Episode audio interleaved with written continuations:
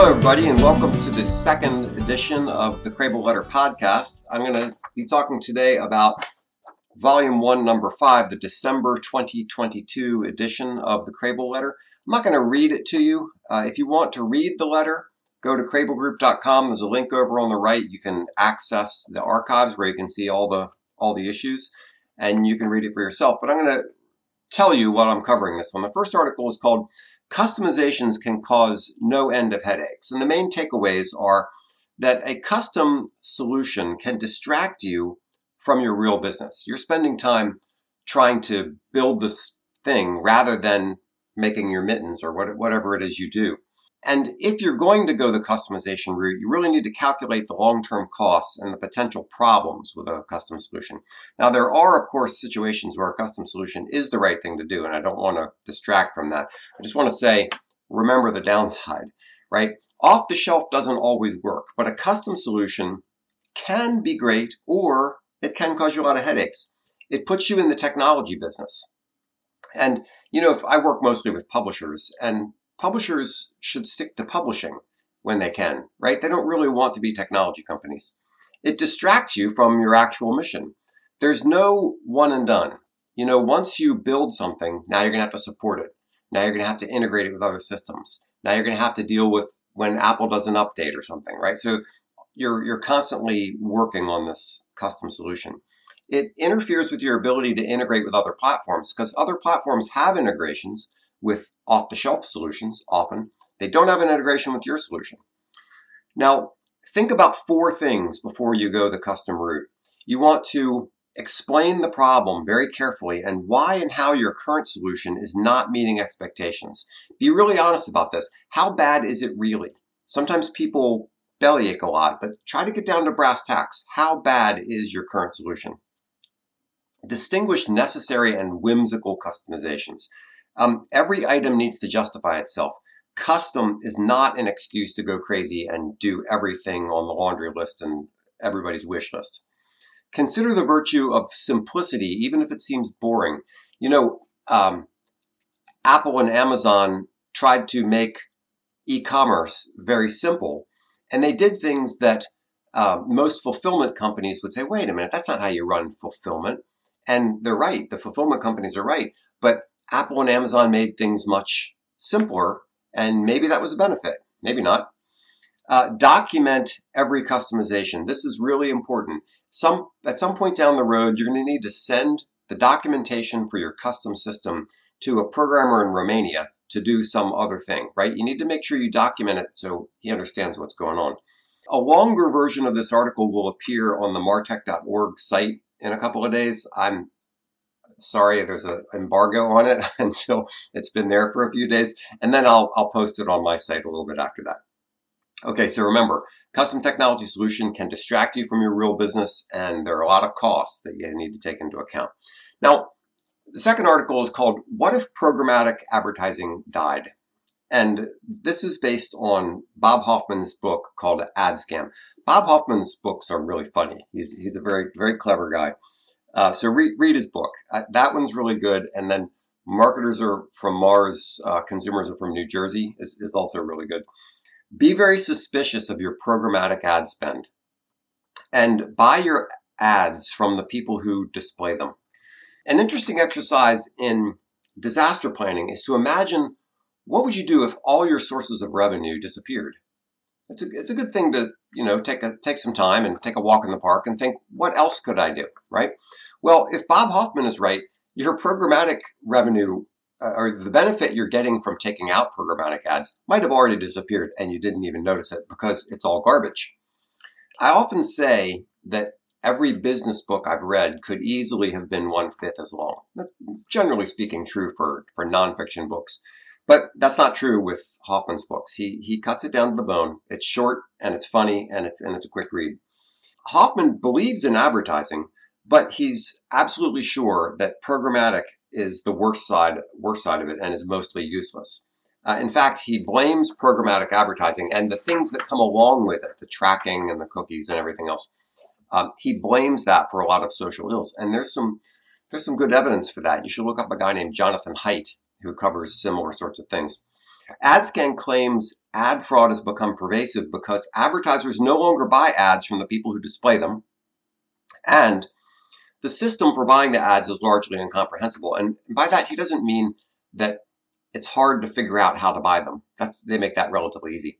What's incomprehensible is what's actually happening. You know, if you buy an ad in in a print magazine, you can go buy the print magazine and see your ad. If you buy your ad on a website, you just kind of hope that it's there because it's really you can't go see it because you're not part of the target audience, right? You're buying it for some mystical audience somewhere. You're not even positive that the ad is showing up. Hoffman says that ad fraud falls into three buckets fraudulent audiences, fraudulent websites, and fraudulent clicks. When you put it all together, ad fraud, according to Hoffman, is one of the largest frauds in history, and only 3% of programmatic ad purchases result in actual ads seen by people. That's pretty awful. On a related note, I recently saw a study, well, a story about a study, that said ads work best when they're next to relevant content, which seems pretty obvious, right?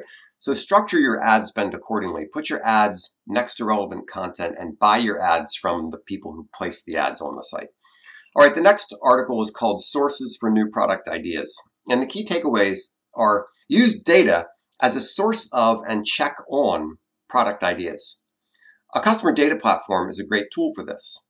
Uh, don't confuse people what, what people like with what they're willing to pay for and look for ways to turn customer interactions into data. Now, you know, editors' opinions are great, and the boss's crazy idea from a cocktail party is an idea, right? You get all these ideas that come into the hopper, but the it's good to use data to come up with ideas and to fine tune ideas that you've already have to verify or to discredit hunches. Analytics can give a good hint. You know, you notice that a lot of people viewed a particular article. So you say, okay, maybe we can build on that, do other articles in that same topic or build a product around that that concept or that article, and that's a good approach. I, I have to remind myself that generally speaking, I'm not a fan of entirely ad-based products. That's just my bias. I, there's nothing wrong with ad-based products, obviously, but my bias is towards the subscription side, towards trying to sell something. And my, my friend Chris Maffa likes to say, there's all the difference in the world between someone who will spend a dollar and someone who won't. And the fact that a bunch of people are viewing an article is a good thing, but that doesn't mean they're willing to give you any money, right? So if you have a subscription model or a, a paid model, then traffic by itself is not necessarily an indication of a good product. It might be for an ad supported model, but not for a paid model. So when I hear, you know, lots of people are viewing this content, great, but are they willing to pay? That's that's another uh, question entirely. A customer data platform can help where analytics fails because a customer data platform can help you sort through who are the people who are viewing this content. Are they my customers or are they other people right? And you can you can make audiences around that and you can get dig deeper into how people are, are dealing with your content. Another way to look for product ideas is to mine uh, customer comments. And it's good to listen in on calls with customer service. It's good to have the customer service reps give you summaries. Uh, but better yet, try to find a way to turn customer interactions into data. In other words, 10% of our audience is asking about tablets or, or whatever it is. Try to find a way to, to take the customer interactions and turn it into some form that you can actually get extract information from it, right? You know, the customer data platform and customer comments are all part of the reality, which is that customers are throwing information at us constantly. And often we're just not listening. We're not, we don't know what to listen for and what to hear about what they're telling us about our products and about what, what they like. Social media, I'm being a little bit of a joker here, but you know, if your market is disgruntled baboons, then by all means get your product ideas from Twitter. Mm. I'm not a huge fan of social media and I don't think social media is a good guide for paid products. It might be helpful for uh, ad-supported things if you just want to see what people are interested in, in reading, right? Uh, Q&A sessions at events provide good qualitative feedback, but you need to quantify what you hear with further research. And uh, earlier this year, I went to the IIEX conference in Austin, and there was a lot there about market research, and it, I'm mostly in the publishing space, and it made me wonder why don't publishers do more of this? I don't really understand. I think I think publishers do need to look more into the uh, qualitative research, quantitative and qualitative research, to help them refine ideas and refine their products. Finally, data can tell you if your customers are using your service the way you think they are. Right? You know, if people looking at your, an easy way to look at this is with your email service provider. What are people clicking on? It can tell you, I'm putting in five articles, but they always click on this article. Or, you know, they click on all five or they click on none, whatever it is. The, the data you can get from your how your customers are actually using your content should then inform what you can do about new products. All right. So another thing I mentioned in the letter is that I have a, a video on CDP use cases for publishers. Now, I can't really summarize the video in this video, but if you go to my website, krehbielgroup.com, you can see the video. It's called CDP Use Cases for Publishers. It's a 12 minute video, and I explained the benefits publishers can reap from using a customer data platform. And I outlined 14 use cases in that video. That's not exhaustive, of course. Publishers are different. There's hundreds of use cases you can conceptually come up with. Things such as customize emails in response to uh, a visitor's online activity. In other words, someone goes to a certain area of your website, and if you have their if you have their email address, you can send them an email in response to what they them visiting that area of your site. You can encourage online renewals. You can manage different levels of access like a paywall. There's a lot there. If you're interested in customer data platforms, if you're a publisher, uh, look up the video. this next one the article is called My Kids Are Always on TikTok. And the takeaways are lots of people doesn't mean lots of your people. And one company's success might be an outlier. And consider the opportunity cost before you invest in TikTok or, or anything, any other thing for that matter. From time to time, you get, uh, you know, everybody's on this, everybody's doing this, we should do this. Well, maybe everybody is uh, at the football game, that doesn't necessarily mean that they're the right people for your product. And it's not just a question of are they the right people, it's also is, is that the right time. But before you invest in TikTok or any of these other places, think are they your target market? Or, I mean, obviously, all of TikTok is you have to find can you find your market on TikTok as a subgroup?